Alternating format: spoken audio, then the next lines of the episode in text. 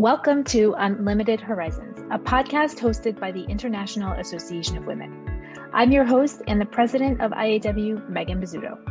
This show features amazing women from the IAW community who are climbing the corporate ladder and taking their communities with them. Are you ready to be inspired? Let's get started.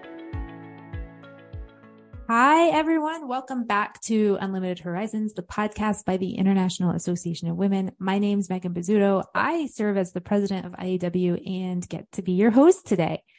I have a fantastic guest lined up to share with you today. I'm so excited.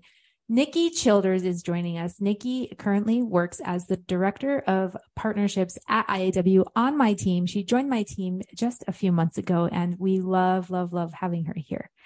Um, she currently resides in Las Vegas after spending the past seven years in Chicago. During her time in Chicago, Nikki obtained her BA, MM, and JD while interning and working for the Chicago Sky of the WNBA, the Women's National Basketball Association.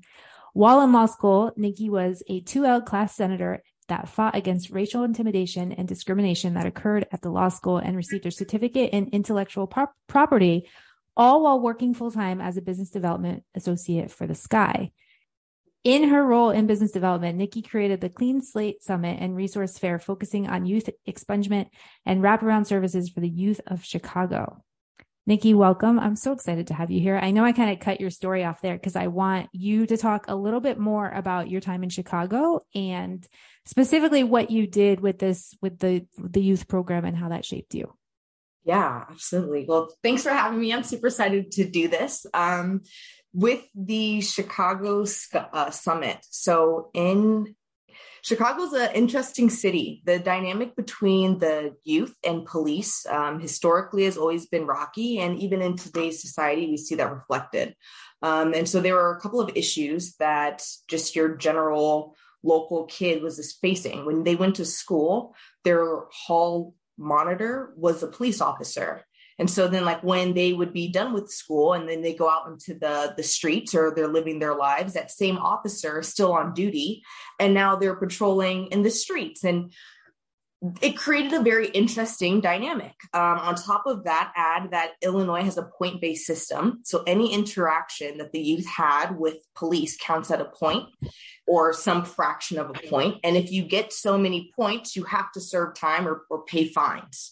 Um, and it was a it's a problem that's kind of destroying communities there. And so being in law school, I had seen that there was an automatic expungement bill that had just gotten passed.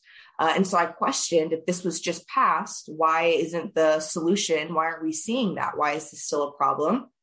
Um, and I did some research and it wasn't really being utilized. They passed a bill and they weren't doing it. So I went to the sky and I said, Hey, you know, underneath the cloak of sports, which is so unifying, can we have a real life impact for our fans um, and really kind of target their real life issues? It's the first domino. I viewed it as the first domino that fell in a lifelong secular uh, problem. Um, and I got the the agreement to kind of go ahead and, and do what I could.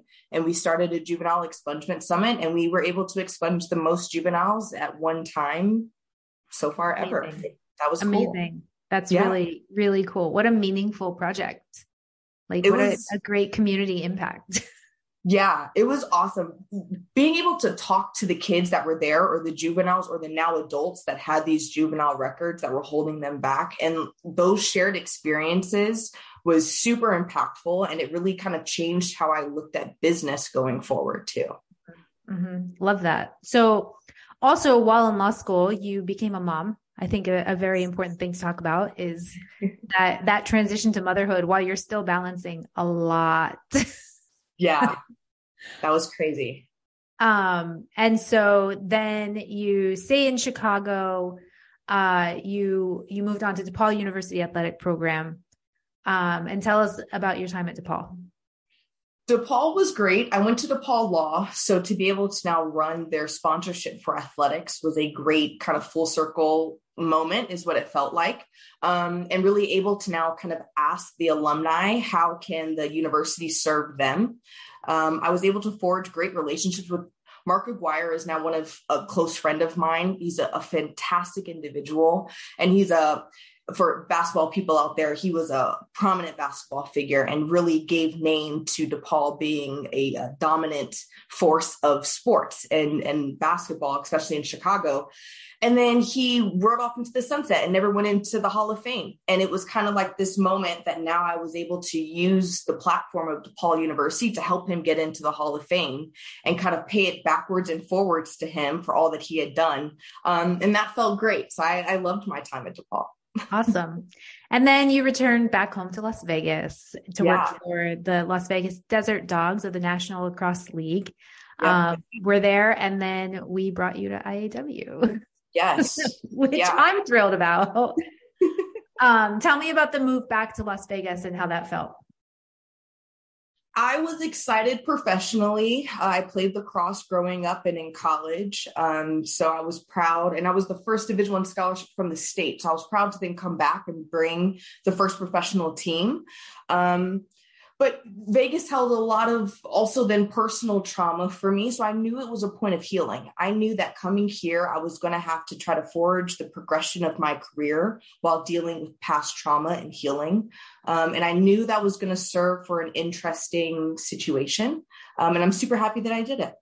Good, good. I like that. So one of the things you shared in your in your introduction and bio with me the power and productivity that comes when working in a healthy and supportive environment has re-energized Nikki to reach new heights.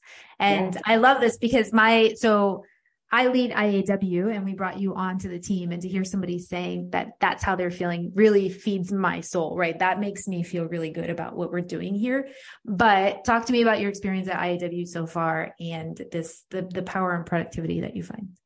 Man, this is this is exciting. Um the the best way I can explain it is uh, if you've had a serial series of of bad relationships and the the kind of self doubt that you start to accumulate of yourself when you go from these back to back relationships.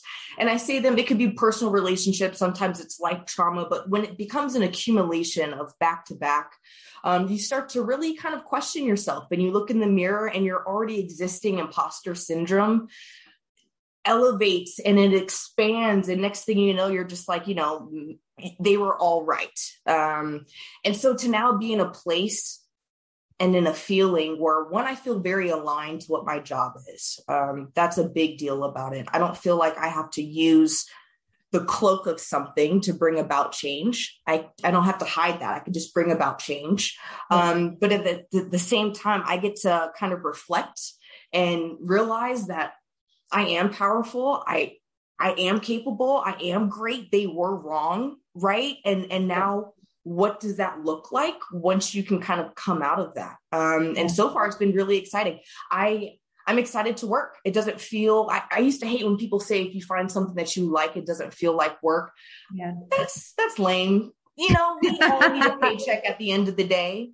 Yeah. But this is the first time that that makes sense to me. Like i start i understand what they're trying to say in that statement um, yeah. based off of here. It feels very aligned um, and I feel I feel seen. I feel like it matters to you that I feel good um, each day, and that's yep. that's interesting. That's very cool. yeah, and that I guess that goes to my personal values and likely how I have felt as an employee in other places because I when we talk about imposter syndrome and that that that spot in your head where when you when you keep having crappy things happen or you keep encountering the wrong people or you don't feel supported or you just feel like you're kind of on a, a dead path to nowhere with your career or anything in your personal journey at some point we all get there in our head where it's like oh well it's me right? It must right. be me. And i think i'm a big believer in you have to put the work in. You have you do have to take a hard look in the mirror and do those assessments and figure out what your strengths are and where you need to improve. And there there is value in doing that work but you also have to get out of your own way. And yeah. so often we end up in our own way. As a leader my one of the things that that i take pride in is really making sure that I'm leading from a place where I understand my employees and what they need and what they value. And it's, it's part of being seen. Like we, we talk a lot about diversity, right? And, and your, your viewpoint is completely different than we're both women, but mm-hmm. we've had different experiences and I'm here to, to learn and understand and listen, not to tell you how to do something differently. I'm here to support and and help encourage and guide, but never to say, well, this is what's wrong or this is what you need to do differently. Um, which is unique in itself. Can I just say that, right? Like so commonly, it's it's so interesting when I when we speak when we have conversations and we're talking in particular about uh, black women equalities or just what it is to be in a workplace. Whenever the topic of something black women happens, you actually become quieter. Mm-hmm. Uh, most spaces, it's amazing I've been in where the topic of that intersectionality comes up, and it's like the room gets so loud. Yeah. And and for you to take the separate, a different approach of, hey, I'm here to listen and figure out how can I support and then actually help you implement that. Um, it, it, speaks volumes, right? It's been a very unique and great experience. I feel yeah. I think, healthy. I think I do that because I've been in a position where men have tried to tell me what to do based on their understanding of my experience. And it drives me crazy when a man says, well, you must have done this wrong, or you must be doing this wrong, or you must like it just, it drives me crazy. And so I, but this podcast isn't about me. It's about you. Sorry. Right. um, but I do think we have a great dynamic working together. And that's, that's one of the things that's, that's really powerful here. Um, now in your journey, do you feel like there have been consistent challenges along the way or is it I, I know one of the things you said the constantly feeling like you needed to be 10% better to receive half as much. Yeah. Talk to me about that a little bit. Uh, that's a very common narrative in a lot of uh, minority households. Um, mm-hmm. that's just something that we're told when you're younger. Uh, yeah. in order to get the same as our counterparts you have to work twice as harder or you have to you know we we have very little room for error is the messaging that you're kind of being taught when you grow up as a minority. I was always aware that my my father my dad used to let me know i was a two strike minority. I'm a woman and i'm black. So walk around knowing that you've always got the two strikes against you. That last strike how do you want to play that right? Um, and so that was always something that you kind of took forward and that kind of explained all of the degrees i felt like i needed to have the bachelor's with the master's dual program in order to be the same as a bachelor's degree i didn't do that to try to beat out an mba person I was trying to be seen and get hired over somebody who just had a bachelor's. And so just this constant feeling of you've got to do more to just kind of get the same. Uh, mm-hmm. Uh, and then to walk into most spaces and be the youngest has been an additional obstacle to have to overcome because now everybody's got a reason why I shouldn't be there right? I remember before I got serious with my life and career, I was a team lead at TELUS International and I was doing like online customer support for Kmart. Okay. So I'm, I, I'm working and I get promoted to run the team. And I'm like, I'm not even 21 at the time, I'm maybe 19. And everybody on this group are much senior people in general, career and life. Uh, and then I had to make employee cuts and fire them, being this super young kid doing it at the time. That's been a very consistent thing. I've always found myself to be the youngest, plus then having the two strikes has always been a thing. Yeah. And it's just, it's always, and then you've got some men who want you in the room because they like to look at you being in the room. And that's another obstacle because I think I deserve to be in the room. Right. And you kind right. of feel like the joke's on you once you realize that no, they just brought me here because they wanted to look at me for the past two hours. Mm-hmm. Um, and so all of that kind of bubbles to this feel of you've got to work 10 times harder to get half as much, not even them equal. We're going to take a quick break to talk about the International Association of Women. We talk a lot about the challenges women face, and we know that the best way to overcome challenges is with a supportive community by your side. The International Association of Women is here to support you throughout your professional journey. No matter where you're at in your career or business, IAW has the resources, tools, programming, and events to help you make progress towards your goals. This includes frequent networking events where you can show up authentically and share your ask with the community, a resource library filled with ebooks and templates, and monthly workshops and webinars that are geared towards helping you maximize your potential. Visit www.iawomen.com to learn more about the IAW community and how IAW will help you fast track your success. All right, let's get back to the show. So do you think that that working 10 times harder, like are there other things that you do to overcome this? Because I I one of the things that I like to guide listeners on this podcast is maybe it doesn't have to be as hard for you, right? Do you think that working 10x harder is always the answer? Or do you think are you finding other solutions, other ways to overcome that that feeling of of being half as much? Yeah, um, this is probably the cheesiest thing I can say, but talking to people and connecting and sharing vulnerability has let me know that I'm not alone in that. Yep. Um, walking into the room and even it could be a bunch of women in the room and feeling like you're a small group of minority of that women, you're really not. Um, and you don't really understand that until you start to have those conversations.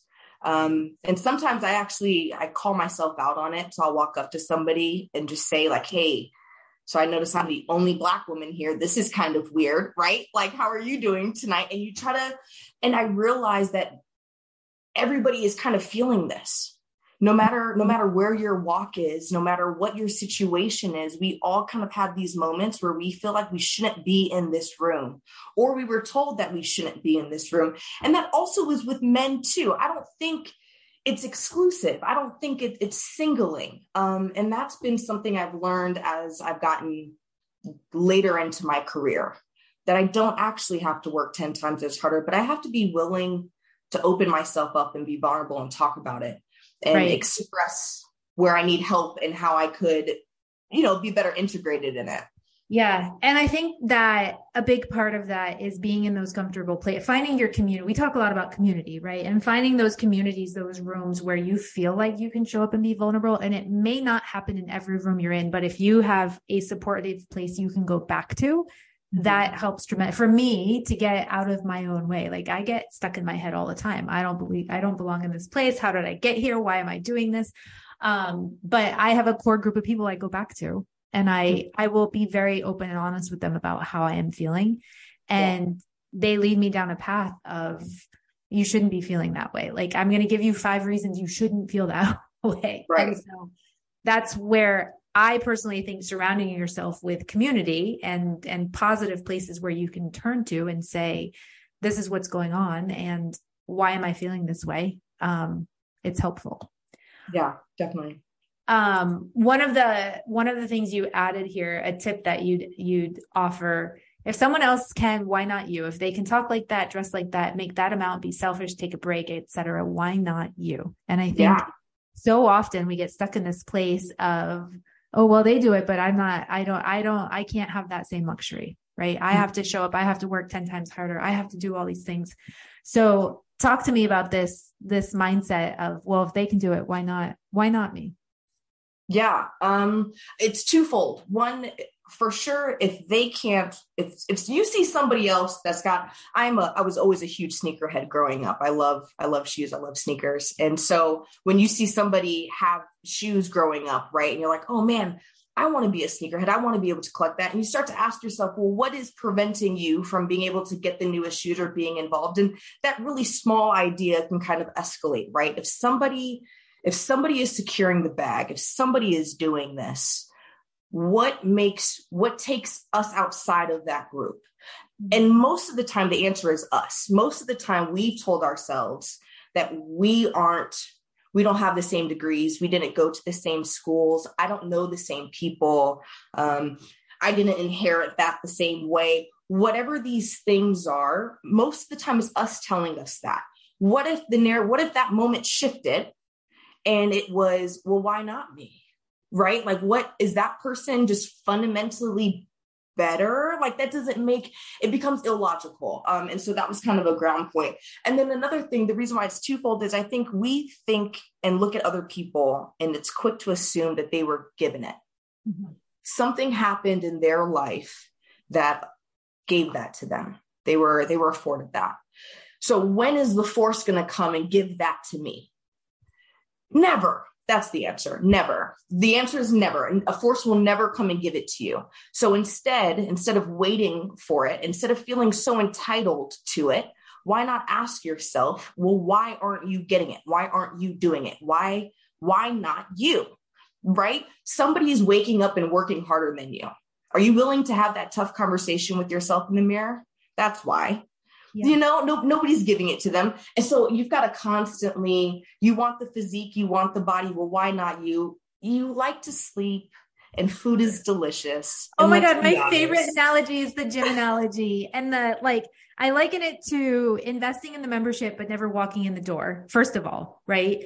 There's, yes. you can, you can invest in yourself all you want, right? In degrees in education and training and fitness and health, whatever. But if you don't walk through the door of that gym, it's you're not getting anything out of it. But it's the same yeah. thing with if you want the super toned hot body, it doesn't happen magically. I mean, no. maybe when I was 18, when I was 18, I could get away with a lot less exercise, mm. but I didn't, I, I didn't maintain that, right? I didn't, that my, my, my body has changed, but it's the, if I want to look that way, I have to pay attention to what I eat and I have to go to the gym every day. But yeah. I make that choice. And it's the same, like if you want, if you want to hit the million dollar mark in your business, go figure out how to do that, but you have to do the work to get there. It's not, nobody's handing that to you overnight, right? Correct. If you look at the, the business ideas that are successful overnight, it's so few and far between. You have to be willing to put the work in. And yeah. so many times what I see is, I don't know if it, if, if entitlement is the, the right or wrong word, word, but it's like people are expecting it to just be handed to them. Correct. And I hate to break it to people, but it it rarely just gets handed to you. it never does. And if it does, it's probably not good.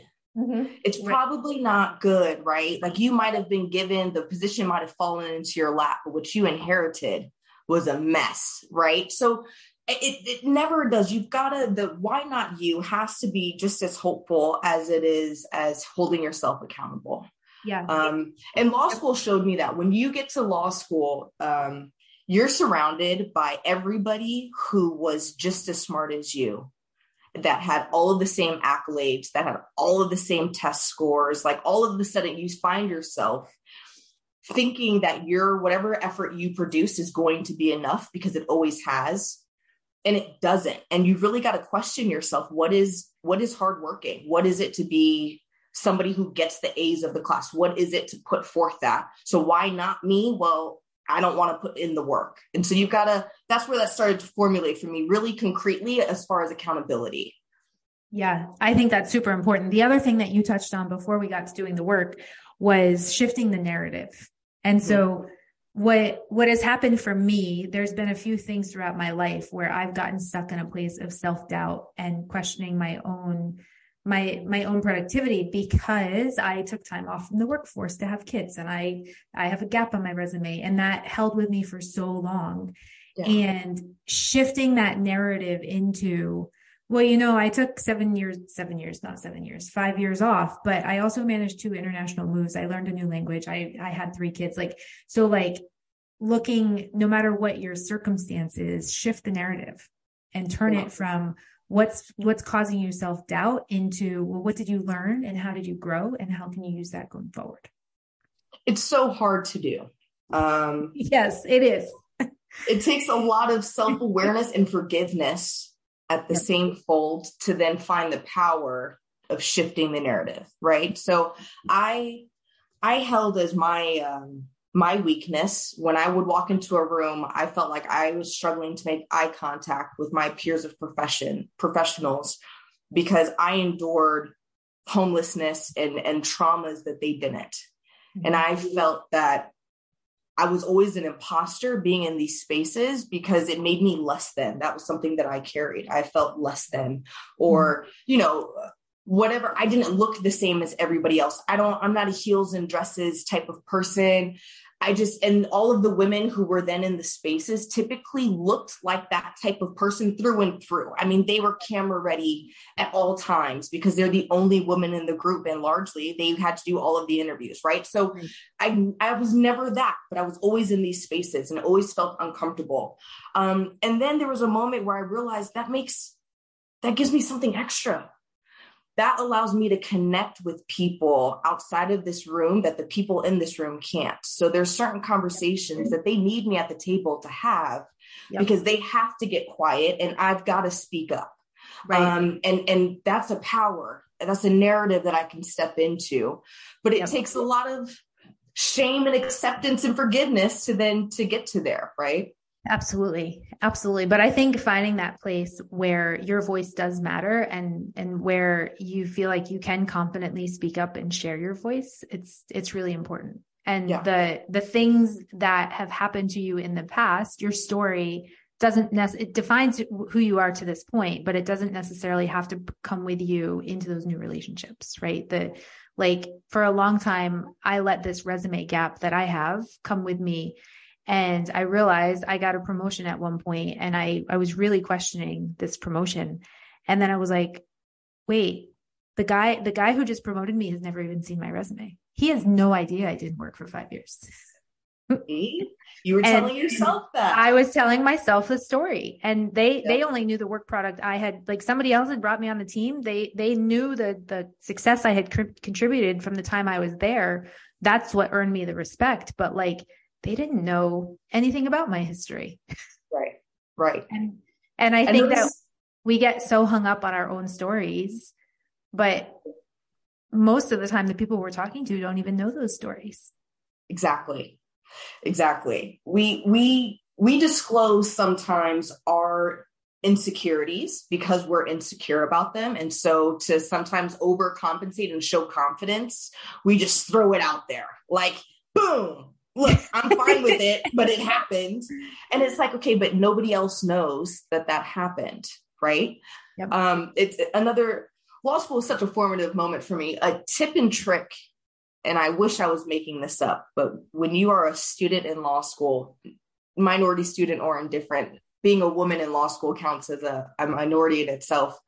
But you're taught when you're looking at the law and answering your questions how do you get to the right answer? You ask yourself, what would a white man do?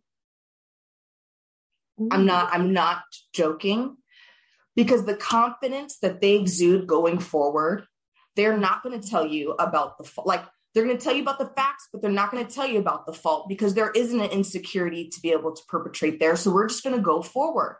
We're going to go forward. And then if you want to call me, and it's just you kind of go forward. And we all need to adopt that a little bit more, right? Like mm-hmm. we've got to be able to exude the confidence to make decisions to go forward and keep trucking through. We don't have to expose ourselves because we feel insecurities. They don't.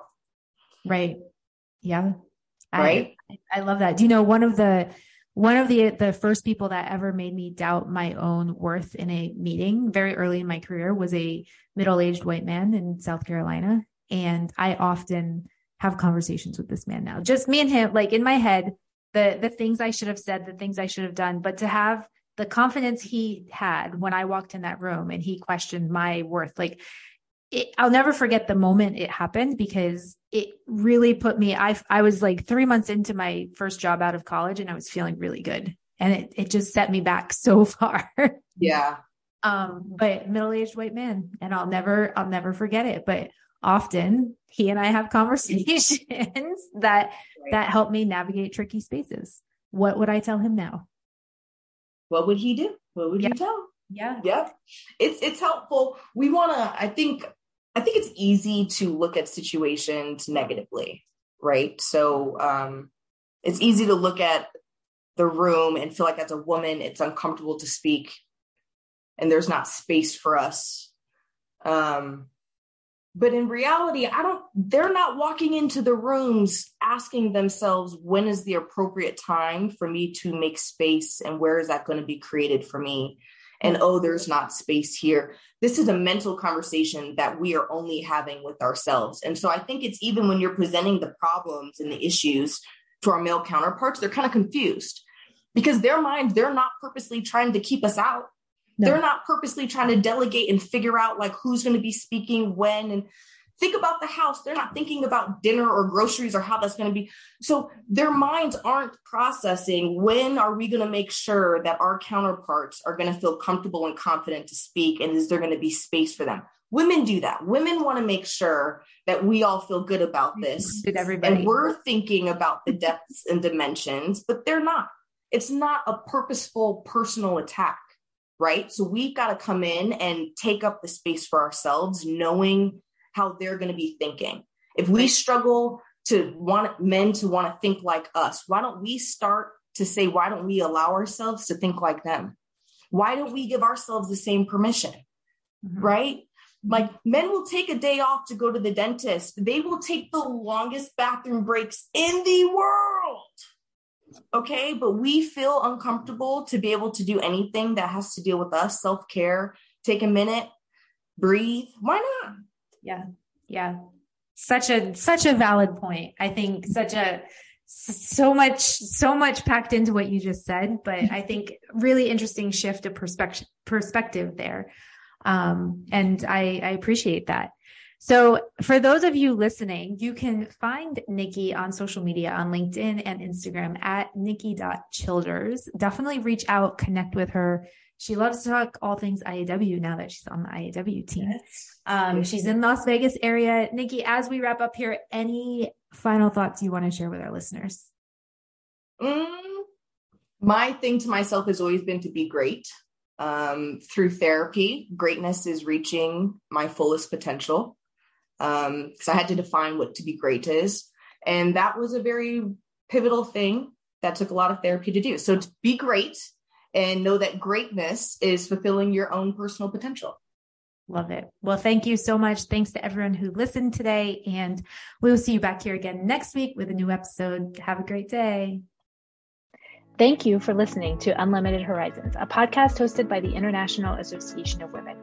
If you would like more information about our community, visit our website at www.iawomen.com.